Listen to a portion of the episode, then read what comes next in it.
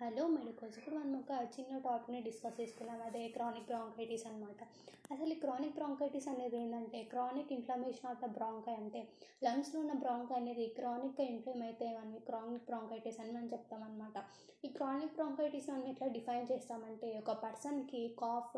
Persistent కాఫ్తో పాటు sputum mucus అనేది అట్లీస్ట్ త్రీ మంత్స్ ఒక ఇయర్లో త్రీ మంత్స్ కంటిన్యూస్గా వస్తే దాన్ని క్రానిక్ బ్రాంకైటిస్ అని మనం డిఫైన్ చేస్తామన్నమాట. అసలు ఇది ఎందువల్ల వస్తుందంటే అలర్జెన్స్ వల్ల కావచ్చు టాక్సిన్స్ వల్ల కావచ్చు లేకపోతే టొబాకో స్మోకింగ్ వల్ల కావచ్చు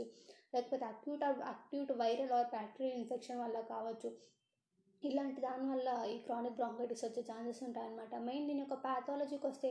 ఎప్పుడైతే ఈ మ్యూకస్ సెక్రేషన్ అనేది మన బాడీలో ఇంక్రీజ్ అవుతుందో ఎయిర్వేస్ అనేవి నేరో అయిపోతాయి అనమాట ఎప్పుడైతే ఈ ఎయిర్వేస్ అనేది నేరో అవ్వడం వల్ల బ్రీతింగ్ అనేది డిఫికల్ట్గా ఫామ్ అవుతుంది బ్రీతింగ్ అనేది డిఫికల్ట్ అయిపోతుంది అనమాట అంటే patient cannot take the breath next ఈ ఈ క్రానిక్ బ్రాంకైటిస్ వచ్చిన పేషెంట్స్ని ఏమంటారంటే బ్లూ బ్లాటర్స్ అని పిలుస్తారనమాట నెక్స్ట్ దీని క్లినికల్ ఫేజెస్కి వస్తే డిజాప్నియాని చూస్తాము ఎక్స్పోరియేటింగ్ కాఫ్ని చూస్తాము వీజింగ్ని చూస్తాము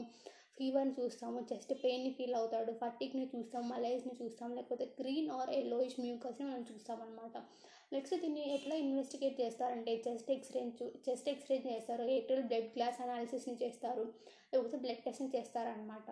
నెక్స్ట్ దీని యొక్క మేనేజ్మెంట్కి వస్తే మెయిన్గా బ్రాంకోడైలిటస్ని ఇస్తారనమాట బ్రాంకోడైలిటస్ ఒకటి లైక్ గ్లూకో కార్టికల్స్ ఇస్తారనమాట గ్లూకో కార్టికల్స్లో అని ఒకటి నెక్స్ట్ సాల్బిటమల్ కానీ సాల్మెట్రాల్ కానీ లేకపోతే ఇన్ కాంబినేషన్ థెరపీలో ఇస్తారనమాట కాంబినేషన్ థెరపీలో ఏంటంటే బీటా టు ఆగోనిస్ట్ ఒకటి గ్లూకో కార్టికల్స్ ఒకటి కలిపి కాంబినేషన్ థెరపీగా మనకి ఇస్తారనమాట థ్యాంక్ యూ